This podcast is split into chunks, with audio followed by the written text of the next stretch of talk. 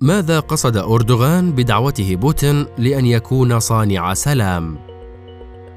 نقلت وسائل إعلام أن الرئيس التركي رجب طيب أردوغان قال خلال عودته من بروكسل قبل أيام إنه سيتصل بنظيره الروسي فلاديمير بوتين ليقول له أو يطلب منه أن يقوم بخطوة أولى مشرفة بخصوص وقف الحرب في أوكرانيا وأن يكون صانع سلام وقد حظيت هذه التصريحات بالكثير من الاهتمام وحملت على عدة تفسيرات منها أنها مديح مبطن لبوتين ومحاولة لمغازلة الطرف الروسي أو السعي لإنجاح الوساطة التركية بأي طريقة أو إرهاصات تبدل في الموقف التركي من الحرب وغيرها.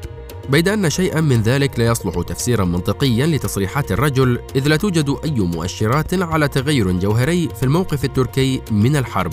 وهو الموقف الذي صاغته أنقرة بعناية وحذر ليتوافق أو بالأحرى لئلا يتعارض مع دقة موقفها وحساسية علاقاتها مع مختلف الأطراف سواء روسيا وأوكرانيا والولايات المتحدة وحلف الناتو والاتحاد الأوروبي. فضلا عن تحسبها للانعكاسات السلبية للحرب عليها استراتيجيا واقتصاديا ورغبتها في تجنب الحاجة لاتخاذ قرارات دقيقة بخصوصها.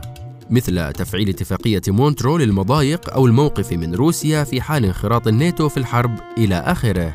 كما أن أنقرة استثمرت هذا الموقف الدقيق وتمايزها عن النبرة الحادة تجاه موسكو التي انتهجها الغرب عموما والولايات المتحدة على وجه التحديد.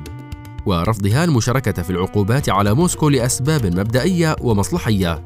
لتقدم نفسها وسيطا بين الجانبين المتحاربين وهو ما كان في اللقاء الأول الذي جمع وزيري خارجيتهما في أنطاليا واليوم في الجولة الثانية التي تستضيفها إسطنبول.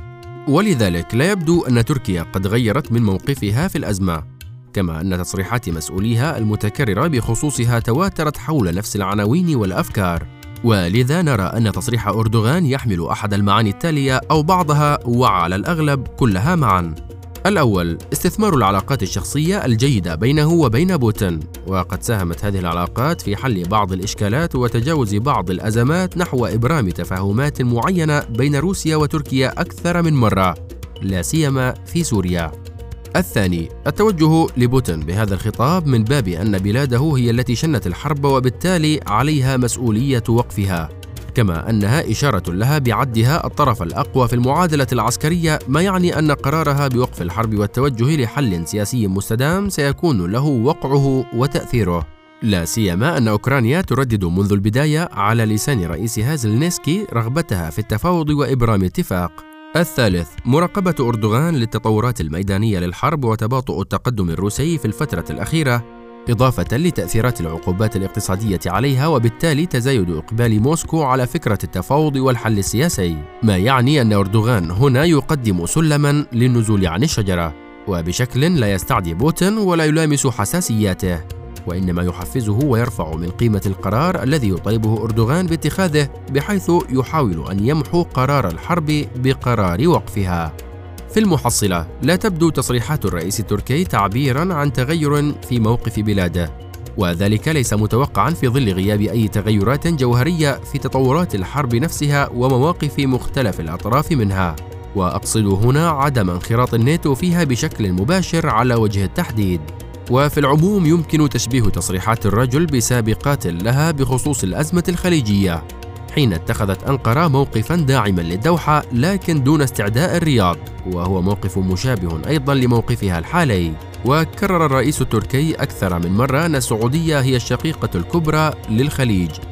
داعيا الملك سلمان لاتخاذ قرارات من شأنها إنهاء الأزمة. وقد قصد بتلك التصريحات كذلك توجيه المسؤولية لمتخذ القرار المؤدي للأزمة والقوي القادر على إنهائها في آن معا. وهو خطاب تحميل مسؤولية وتحفيز.